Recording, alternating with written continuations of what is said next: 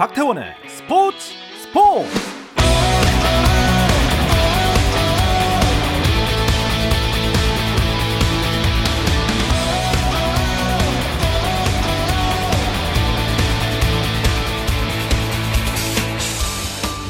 스포츠가 있는 저녁 어떠신가요? 아나운서 박태원입니다.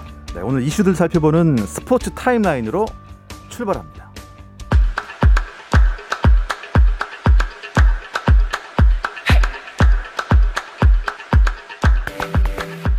네, 프로야구 경기 상황부터 알려드리겠습니다. 선두 LG와 공동 3위 SSG 경기부터 보겠습니다. 한 경기씩을 나눠 가진 두 팀인데요. 위닝 시리즈 어떤 팀이 거두게 될까요? 7회 말입니다. LG가 SSG에 5-1로 앞서 있습니다. 2위로 뛰어오른 삼성, 한화전 수입을 노리고 있습니다. 6회 말인데요. 삼성이 3-1로 한화에 현재 앞서 있습니다. 공동 3위 또 한 팀이죠. KT인데요. 기아를 상대하고 있습니다. 6회 말 기아가 KT에 3-2로 현재 앞서 있습니다. 키움 대 두산의 경기 보겠습니다. 7회 초인데요. 1-1 팽팽합니다. NC 대 롯데의 경기 어떻게 돼가고 있을까요? 6회 초입니다. 롯데가 4-3으로 NC에 한 점차 리드하고 있습니다. 남자 프로테니스 ATP 투어 바이킹 인터내셔널에서 권순우가 단식 8강에 올랐습니다. 세계 랭킹 77위인 권순우는 단식 2회전에서 헝가리의 마르톤 푸초비치를 2-1로 이기고 8강에 올라서 벨라루스의 일리야 이바시카와 4강 진출을 다툽니다. 한편 권순우는 당초 상위 56명에게 주는 7월 도쿄올림픽 출전 자격을 얻지는 못했지만 앞선 순위의 일부 선수들이 올림픽에 불참하면서 2008년 베이징 대회 이형택 이후 13년 만에 한국 선수로 올림픽 테니스 경기에 뛸 수 있게 됐습니다. 프로농구 울산 현대모비스의 가드 김민구가 은퇴를 선언했습니다. 김민구는 자신의 소셜미디어를 통해서 자신의 21년 농구 인생은 여기서 막을 내려야 할 것 같다고 밝혔는데요. 농구계에 따르면 김민구는 울산 현대모비스와 계약 기간이 남았지만 구단과 합의하에 은퇴하기로 했고 스킬 트레이너로 새 출발할 예정인 것으로 전해지고 있습니다. 미국 프로농구 NBA 서부 컨퍼런스 결승에서는 트레이 영이 48득점을 몰아친 애틀랜타 호크스가 밀워키 벅스를 116-113으로 이기고 먼저 1승을 챙겼습니다. 아테토쿰보 34득점, 12리바운드, 9어시스트로 트리플 더블급 활약을 펼쳤지만 밀워키 패배를 막지는 못했습니다.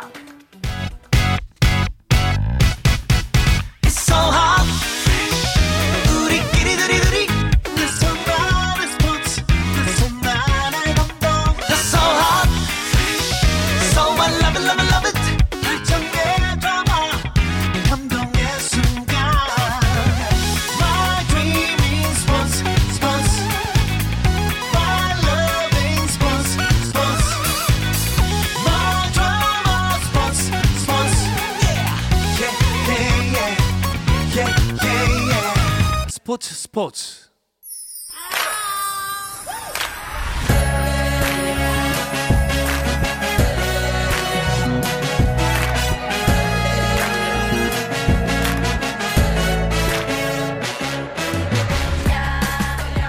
목요일에는 해외 축구 이야기와 함께하고 있죠. 라디오의 발롱도르를 꿈꾸는 이건 김정용의 랄롱도르 시작하겠습니다. 풋볼리스트 김정용 기자와 먼저 인사 나누겠습니다. 안녕하세요. 안녕하세요. 김정용입니다. 네, 그리고 멀리 영국에 있는 이건 기자 연결합니다. 안녕하세요. 네, 안녕하세요. 이건입니다. 네, 이건 기자. 토트넘은 지난주에 꼭 감독을 바로 선임할 것 같더니 아직도 감독 선임이 안 됐나 봐요. 네, 지난주에 바로 그 다음날 발표가 나지 않겠느냐라고까지 말씀을 드렸는데 갑자기 틀어지면서 여전히 감독이 공석입니다. 일단 시작은요 4월 19일인데 토트넘이 조세 무리뉴 감독을 정지를 하면서 네. 일단은 시즌을 라이언 메이슨 코치에게 맡기고 감독 대행을 하겠다라고 하고 2020-2021 시즌을 마쳤습니다. 그리고 이제 본격적으로 감독 선임 행보에 들어갔는데요. 그 사이에 율리안 나겔스만, 브랜단 로저스, 한지 플릭, 에릭 텐하우 마우리시오 포체티노, 안토니오 콘테, 파울로 폰세카, 젠나로 가투소까지 계속 토트넘 감독 후보의 이름을 올렸다가 내려갔다가 올려갔다 내려갔다가 그렇게 하다가 결국에는 아무와도 사인을 하지 못하고 예. 결국 지금까지 공석으로 한 2달 이상 공석으로 남아 있습니다. 김정용 기자, 이러다가 토트넘 그냥 감독 없이 시즌 시작한 거 아닙니까? 무슨 만화에 나오는 것처럼 선수경 감독 이런 게 케인이 벤치에 있다가 이제 나가서 뛰고 일단 폰세카 감독의 영입이 될 뻔한 것처럼 보였는데 네. 계약이 취소된 이유는 연봉 문제 때문이라고 알려져 있는데요.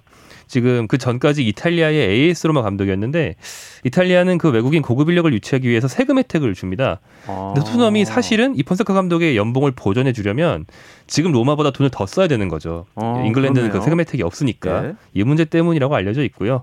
그리고 나서 가투소 감독과 협상을 진행했는데 팬들이 강하게 반발을 했습니다. 이유가 뭔가요? 가투소 감독이 우리가 선수 시절부터 터프가이라고 알고 있긴 한데 그래서인지 뭐 여러 어록에서 성차별적이고 인종차별적인 언행을 많이 했다라는 이유에서 반발한 점도 있고 네. 선수 시절인 딱 10년 전에 그 토트넘과 이 사람의 소속팀이었던 AC밀란의 경기에서 당시 토트넘 코치의 목을 막 밀치면서 싸운 적이 있어요. 악감정이 굉장히 심한 사람이었습니다. 예, 토트넘에 그 사람만큼은 불러올 수 없다라는 팬들의 반대가 있었군요. 이건 기자, 그 현지에서는 이 상황에 대해서 어떤 얘기들이 나오고 있나요? 현지에서는 이제 기본적으로 그러니까 토트넘에 대한 비판이 주류를 이뤘다가 이제는 비판을 넘어서 조롱 섞인 반응까지 나오고 있는데, 몇몇 매체들은요, 토트넘의 지금 감독, 루머라든지 이런 쪽에 있는 사람들의 현역 시절 포지션을 보면 지금의 토트넘을 이길 수 있는 베스트 11을 구성할 수 있다라면서 콘테라든지 가투소를 미드필더에 놓고 이런 식으로 위르겐 클린스만 이야기도 있었으니까 최전방에 놓는 식으로 해서 이 감독들이면 우리가 챔피언스 리그도 우승할 수 있다라는 조롱 섞인 반응도 나오고 있고요. 그러면서도 이제 이적 시장에서 지금 토트넘의 감독 찾기 여정이 너무 아마추어적이고 너무 코미디 같다. 이거는 있을 수 없는 일이다라는 비판과 함께 현재 다니엘 레비 회장 이제는 팀을 떠나야 되지 않겠느냐. 레비 회장 나가라라는 네. 그런 비판의 목소리가 더욱더 커지고 있습니다. 아니 사실 김종용 기자 아까 제가 한 말씀이 농담이 아니라 진짜 감독 없는 팀이 될 수도 있겠어요. 근데 그런 일은 있을 수는 없죠. 예, 뭐 현실적으로 거의 불가능하다 봐야 되고요. 예, 그래서 이제 새로 거론되는 이름들이 여전히 또 나옵니다. 네. 현재는 이제 세비야라는 팀의 감독을 하고 있는 훌렌 로페테기라는 이제 스페인 감독이 거론이 되는데 네. 경력이 상당히 화려한 사람이에요. 그 스페인 대표팀 레알 마드리드 여기선 잘 되진 않았지만 여기를 거쳐서 지금 세비야에서 좋은 경력을 갖고 있는 사람인데 세비야라는 구단의 회장이 직접 공개를 했습니다. 로페테기 감독을 영입하기 위해서 토트넘이 접근해온 게 맞다. 네. 그런데 로페테기 감독이 나한테 전화를 걸어서 토트넘 안 간다라고 말을 했다. 이렇게 공개를 했어요. 그러니까 토트넘 입장에서 상당히 굴욕적인 방식으로 퇴짜를 또 맞았다는 게 공개가 돼버린 거죠. 진짜 이제 조롱이 나올 수밖에 없는 상황까지 갔는데 이건 기자, 손흥민 선수가 시즌 준비하는데도 좀 쉽지 않은 상황인 것 같아요. 빨리 감독이 선임돼야 할 텐데 말이죠. 네, 그렇습니다. 아무래도 감독이 선임돼서 감독의 그런 철학이라든지 감독의 전술 방향이라든지 이런 것이 나와야지 선수들도 거기에 맞춰가지고 이제 마음의 준비를 한다든지 몸도 끌어올려야 되는데 이제 그런 부분에서 조금은 차질이 있을 수가 있고요. 그래도 일단 손흥민 선수도 그렇고 이제 토트넘의 대부분의 선수들이 물론 이제 유로라든지 코파 아메리카에 나간 선수들을 제외하고는요 대부분의 선수들이 휴가를 즐기고 있는 상황입니다. 일단 모든 선수들이 자신의 루틴대로 휴가를 즐기면서 몸도 휴식을 하고 그리고 틈틈이 몸을 끌어올리는 시간이고 한 7월 중에 영국으로 이제 손흥민 선수도 돌아갈 예정인데 네. 그때까지 그러니까 토트넘 감독이 정해지지 않더라도 자신의 그런 역량을 보여주기 위한 기초적인 체력을 다시 쌓아 올리고 있기 때문에 지금은 아직까지는 그 역량이 크진 않지만 영국 돌아가서는 빨리 감독이 선임돼서 최대한의 모습을 보여주려고 노력을 해야 되겠죠. 네, 일단 이건 기자가 말씀하신 대로 지금 휴가 기간들인 것 같아요. 네. 그러니까 프리 시즌이니까 7월까지는 노는 거죠 거의. 그렇죠. 네, 올림픽 같은 변수만 없으면 네. 거의 다 놉니다. 네. 네. 근데 이제 토트넘이 첼시와 아스널과 함께 무슨 이벤트를 한다고요? 네, 원래 여름에 이제 경기가 없으니까 예. 훈련만 하는 게 아니고 훈련 겸 전 세계를 돌면서 이벤트 경기를 해서 관중식도 벌고 홍보도 하고 보통은 예. 그렇게 해왔죠. 한국에도 맨유, 유벤투스 이런 팀들이 왔던 적이 있고요. 그런데 올여름은 코로나19 때문에 해외 이벤트 뭐 투어가 어렵다 보니까 네. 런던 안에서 이웃 구단들끼리 자선 이벤트로 대체하자 이런 약속을 했다는 소식이죠.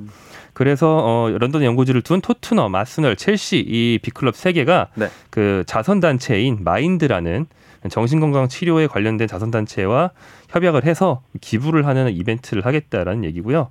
그래서 손흥민 선수는 이제 프리미어리그가 시작되기 전에 8월 4일에 첼시와 8월 8일에는 아스널과 네, 먼저 경기를 하면서 벌써부터 미리 보는 빅매치를 치르게 됩니다. 재밌겠어요, 이것도.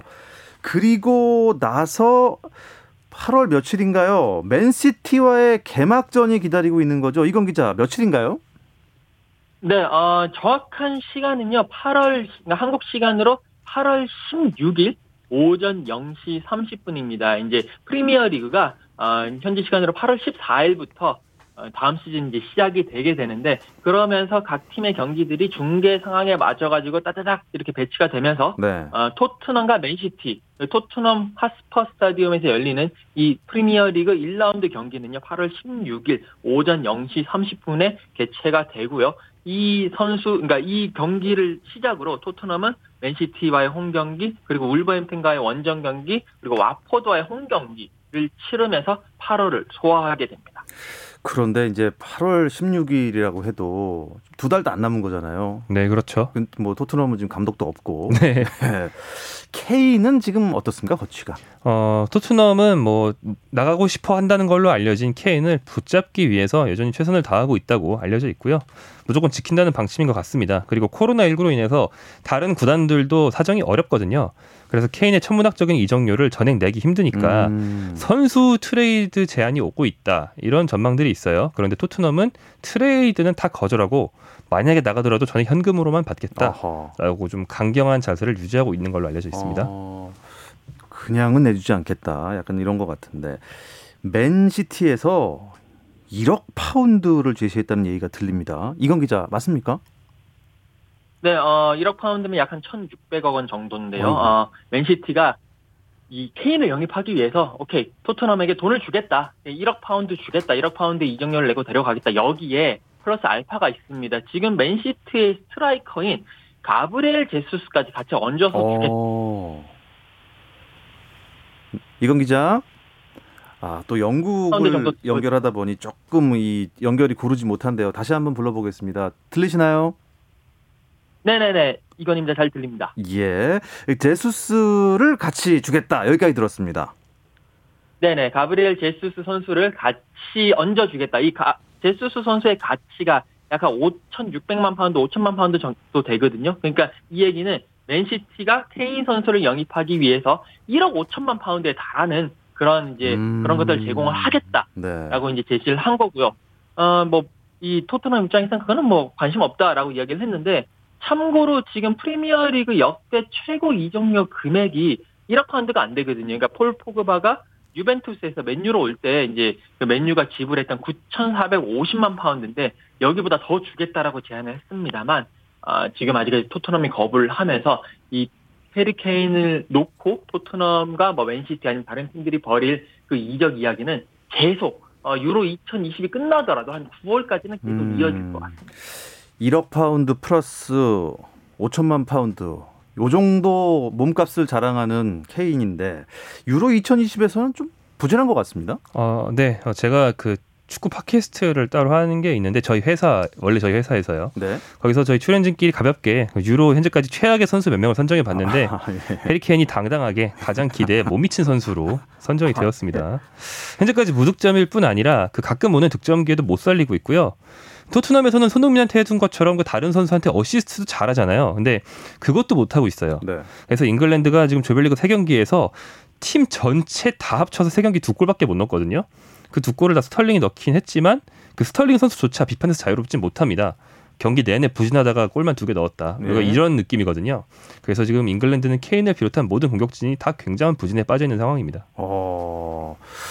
이 프리미어리그 득점왕인데 체면이 말이 아닙니다. 어쨌든 뭐 잉글랜드는 유로 2020 조별리그에서는 무패로 16강에 진출을 하긴 했습니다. 네, 이 이야기 잠시 쉬었다 와서 자세하게 나누겠습니다. 골이에요! 골을 기록합니다! 오늘 경기 놓쳤다면 KBS 1라디오 스포츠 박태원 아나운서와 함께합니다.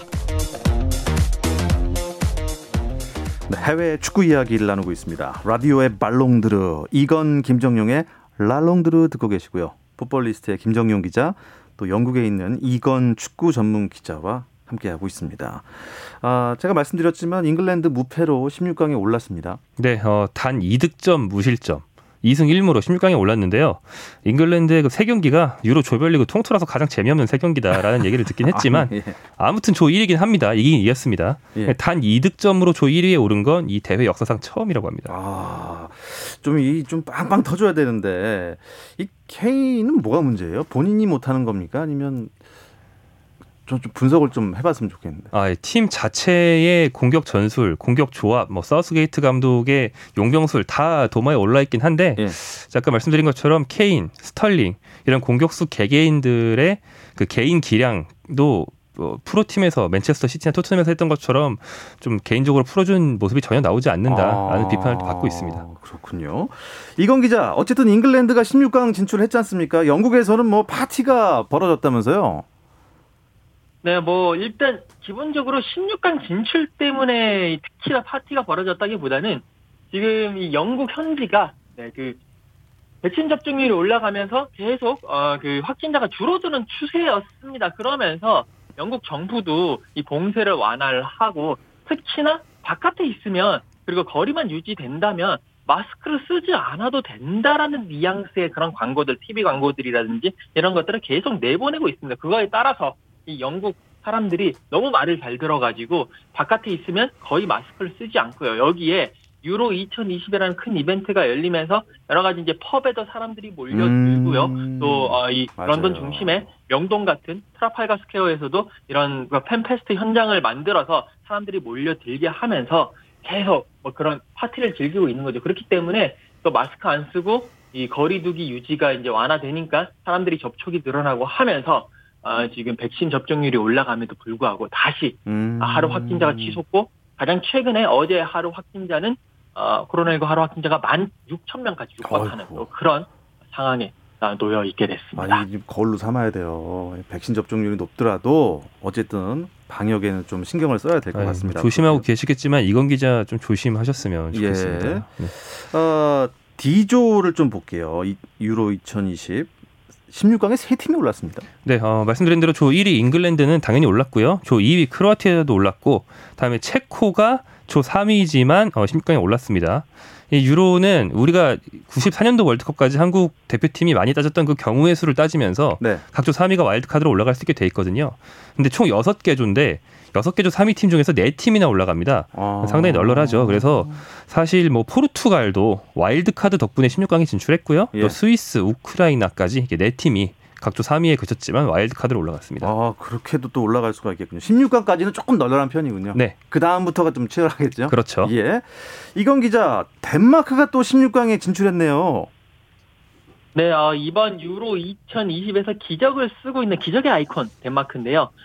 D조 마지막 경기 22일 새벽에 열렸습니다. 덴마크는 홈에서 러시아와 맞붙었는데 일단 경기 시작하기 전까지 덴마크는 승리가 없으면서 조 4위, 조 꼴찌였으며 누가 봐도 16강 탈락이 상당히 유력한 상황이었는데 일단 덴마크 입장에서는 러시아를 누르고 난 이후에 핀란드, 벨기에와의 경기 결과도 봐야 되고 러시아와의 골득실도 봐야 되고 하는 상당히 경우의 수에서 최악의 경우에 놓여있는 그런 상황이었습니다. 이제 그런 상황에서 덴마크 선수들 첫 경기 그때 핀란드전에서 쓰러진 그 주장 크리스티아누 에릭센을 위해서 선수들도 그렇고 경기장을 가득 메운 팬들도 그렇고 서로 합심해서 열심히 뛰었고 결국 4-1로 승리를 했습니다. 그리고 동시간에 열렸던 핀란드와 벨기에의 경기, 핀란드가 벨기에에게 0-2로 지면서요. 덴마크, 핀란드, 러시아 이 세 팀이 모두 1승 2패, 승점 3점으로 동률을 잃었고요. 네. 그리고 이제 서로 간의 골 득실 차에 의해 가지고 덴마크가 조 2위로 올라가면서, 그러니까 90분 만에 조 꼴찌에서 조 2위로 올라가는 기적을 연출하면서 극적으로 16강에 올랐습니다. 이야, 그렇게 해서 일단 뭐 16강 진출팀이 다 가려진 거죠? 네, 오늘 새벽에 이제 끝났죠. 오늘 새벽에 네. 관심 갈 만한 경기가 많았어요. 네. 먼저 스페인이 앞선 두 경기에서 2무승부에 그쳤기 때문에 오늘 새벽에 못 이기면 탈락하는 거였는데 슬로바키아를 상대로 마침내 공격이 터지면서 5대0 대승을 거둬서 16강에 올랐고요. 반면 그 세계 최고 공격수 레반도프스키가 버티는 폴란드는 레반도프스키가 마침내 한 경기 두 골을 넣으면서 제 몫을 했지만 네. 스웨덴에 3실점을 하면서 아이고. 결국에 1승도 하지 못하고 탈락을 했고요. 레반도프스키는 폴란드 소속으로 이런 대회에 나와서 골을 넣으면 그 경기에서는 꼭 지고 팀이 탈락한다라는 징크스가 있습니다. 차라리 안 넣기를 바라야 될 지경이고요. 가장 관심이 모인 게 오늘 새벽에 죽음의 조였는데 F조였습니다. 포르투갈과 프랑스의 무승부, 또 독일과 헝가리 역시 무승부를 거두면서 예. 이 죽음의 조의 3강, 프랑스, 독일, 포르투갈 모두 세 팀이 16강에 올랐고요. 헝가리가 탈락하긴 했는데 네. 헝가리가 상대가 너무 강해서 그렇지 정말 멋진 경기들 많이 했거든요. 예. 이 무승부 두 경기 중에서 한 골만 더 넣으면 진출할 수 있는 거였는데 탈락했으니까 헝가리가 이제 떨어졌다고 해서 부진했다 이게 아니고 가장 잘 싸운 패자였다 이렇게 기억해 주시면 좋겠습니다. 그럼 어떻게 16강 진출 의외의 팀 없이 다 예상대로 진출한 건가요? 네, 이변이 정말 아예 없었어요. 아예 없었어요. 가장 유력한 후보가 헝가리였는데 그걸 못 만들면서 예. 자, 읊어보겠습니다. A조에서 이탈리아, 웨일즈, 스위스, B조에 벨기에, 덴마크, C조에 네덜란드, 오스트리아, 우크라이나, D조에 잉글랜드, 크로아티아, 체코, E조에 스페인, 스웨덴, F조에 프랑스, 독일, 포르투갈. 우승 후보를 비롯해서 우승 후보 아래로도 거의 전력 순으로 다 올라왔다고 보시면 되겠고요. 이변이 전혀 없다고 해도 과언이 아닌, 그러니까 다시 말하면 16강부터 상당히 화려할 수 있는 그런 결과가 됐습니다. 이건 기자가 이 조별리그를 보면서 그래도 이 선수가 제일 잘했다, 개인적으로 MVP를 한번 뽑아주시면요. 개인적으로는 사실 이제 그래도 좀 욕을 먹는 선수긴 하지만 우리나라에서는 그래도 크리스티아누 호날두 선수가 조별리그에서는 가장 빛나지 않았나. 그러니까 조별리그에서 5골을 집어넣었거든요. 그러면서 득점 랭킹 1위를 달리고 있고요. 물론 이제 페널티킥 득점이 3개나 된다라는 것은 우리가 이제 조금 묻어주고 가면 될 것 같고 예. 이 5골이 죽음의 조인 F죠. 그러니까 프랑스를 상대로 2골 넣었고 독일을 상대로 1골, 1도움을 넣었습니다. 그러면서 가장 빛났고 A매치 109번째 골을 넣으면서 이란의 알리다에 가지고 있는 최다골 기록과도 동률을 이뤘습니다. 그래서 저는 MVP로는 그래도 호날두 선수를 좀 지목하고 싶습니다. 좋습니다. 16강 이제 대진표가 참 궁금해요. 어떤 나라와 어떤 나라가 붙을지 대진표 설명해 주시죠. 네, 빅매치 위주로 먼저 말씀드리겠습니다. 네네. 벨기에 대 포르투갈. 네, 정말 화려한 대결이 성사가 됐고요. 예. 또 잉글랜드 대 독일. 이것도 아주 눈에 띕니다. 잉글랜드, 독일 둘 다 기대만큼 잘하고 있지 못하기 때문에 어느 팀이 문제를 해결하고 좀 개선돼서 오느냐에 따라서 승부 갈릴 것 같고요. 근데 비교적 쉽게 가는 우승 후보로는 이탈리아는 오스트리아를 만나고요. 프랑스는 스위스를 만납니다. 그 밖에 크로아티아 대 스페인, 스웨덴 대 우크라이나, 네덜란드 대 체코, 웨일스 대 덴마크 경기가 있습니다. 근데 그냥 넘어갈 팀이 하나도 없습니다. 하나도 없네요. 네. 예. 빅매치가 진짜 많은데 영국에서는 아무래도 잉글랜드 경기를 가장 주목하겠죠. 잉글랜드와 독일의 싸움 어떻게 보십니까? 네, 잉글랜드와 독일이 맞붙게 되는 축구계 가장 오래된 라이벌 중에 하나고요. 잉글랜드 현지 분위기는 이제 그 F조 경기 하기 전에 은근히 차라리 독일과 맞붙었으면 좋겠다. 이제 16강 상대로 그런 식으로 기대하는 분위기였습니다. 그러니까 프랑스는 월드컵 우승하면서 이젠 조금 힘들어질 것 같고 포르투갈은 또 호날두라든지 또 베르나르도 실바, 브루누 페르난데스 등 그 프리미어 리그에서 뛰고 있는 선수들이 많기 때문에 껄끄럽다. 차라리 독일과 맞붙어서 한번 제대로 한번 붙어보자. 네. 그리고 흥행도 시켜보자. 라는 그런 분위기가 많고요. 김정영 기자가 이야기한 대로 잉글랜드도 그렇고 독일도 그렇고 서로 경기력이 안 좋기 때문에 이번 경기를 기회로 서로를 밟고 경기력 회복해서 결승전까지 쭉 가겠다라는 그런 의지가 잉글랜드, 영국 현지도 그렇고 독일 현지도 그렇고 다들 서로를 밟겠다라는 그런 의지가 충만해 보여요. 그럼 이 16강전에서 만난 상대편 나라를 꺾으면 그 나라는 그냥 탈락입니까, 김정영 기자? 그렇죠. 이제부터는 단판 승부니까요. 단판 승부요? 네. 월드컵처럼? 네네. 원정 이런 거 없이요? 네, 한 판씩만 합니다. 한 판씩만 하는군요. 네. 이 빅매치들 결과가 정말 주목이 됩니다. 이건 기자는 지금도 프랑스 우승을 점치시나요?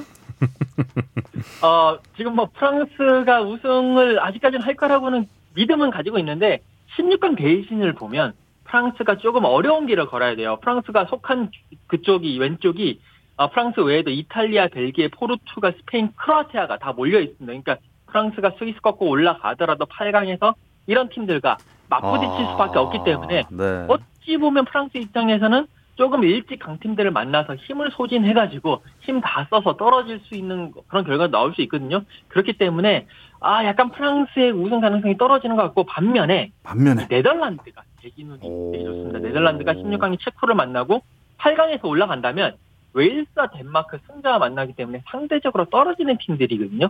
그래서 대진 눈으로 보면 네덜란드가 조금 더 탄탄대로를 걸을 수 있을 것 같고요. 그래도 저는 계속 끝까지 프랑스의 우승을 그래도 한번 믿어보도록 뭐 네덜란드인 것처럼 말하다가 갑자기 네. 그러니까 네덜란드 우승할지도 모르겠는데 어차피 우승은 프랑스다. 네. 김정현 기자 어떠세요? 저는 번복하고 싶은데요. 네. 조별리그에서 프랑스가 왔다 갔다 했습니다. 특히나 포그바 선수가 한 경기 잘하고 한 경기 못하고를 반복했거든요. 예. 제가 계속 얘기하는 게 최근 제일 흐름이 좋은 팀은 이탈리아인데 네. 만약에 두 팀 다 순항을 하면 이탈리아와 프랑스가 4강에서 만납니다. 이탈리아가 지금은 좀 더 전력이나 뭐 완성도 모든 면에서 앞서지 않나 싶고요. 여러분 이탈리아가 예전처럼 재미없는 이탈리아가 아니고 정말 공격적으로 재밌게 하는 이탈리아니까 이탈리아 경기 새벽이지만 좀 챙겨보시면 분명히 예. 잠을 좀 설친 값을 할 것 같습니다. 그러면 김정용 기자는 이탈리아가 우승할 것 같다는 얘기입니까? 그래도 결국은 프랑스입니다. 이탈리아입니다. 이탈리아 부문 옵니다. 네. 자, 네덜란드냐, 프랑스냐, 이탈리아냐, 요 세 나라 중에 한 나라는 우승을 할 것 같다. 이랬는데 네. 엉뚱한 제4의 나라면 저희는 네. 이제 모두 다 좀 민망해지겠지만 아무튼 이탈리아입니다. 저희 사실 스포츠를 찾으시는 우리 연사분들께서 출연자분들께서 요새 아주 확률이 다 떨어집니다. 뭐 농구에서도 그렇고. 네, 농구에서도 네. 맞추는 분이 없어요. 제가 번복할 수 있는 만큼 자주 번복해서 풀을 넓혀놓겠습니다. 네. 김정현 기자, 주말에 있을 경기 간단하게 짚어주시면서 마무리하도록 하겠습니다. 조별리그를 마친 유로가 휴식을 좀 갖고 한국 시간 일요일 새벽부터 재개됩니다. 일요일 새벽에 웨일스 대 덴마크. 한국 사람들에게는 뭐 손흥민의 토트넘 동료들과 에릭센 뒤에 남은 덴마크 선수들의 대결로 기대를 모으겠고요. 또 이탈리아 대 오스트리아 경기도 이날 열립니다. 그러니까 주말에는 딱 이거 하나 있거든요. 네, 일요일 새벽에 이거 아주 주목해 보시면 좋을 것 같습니다. 예. 자, 이것으로 랄롱도르 모두 마치도록 하겠습니다. 영국에 있는 이건 축구 전문 기자 고맙습니다. 감사합니다. 네. 그리고 풋볼리스트 김정용 기자와도 작별 인사 나누겠습니다. 고맙습니다. 고맙습니다. 불타는 금요일 내일도 저녁 8시 30분입니다. 박태원의 스포츠.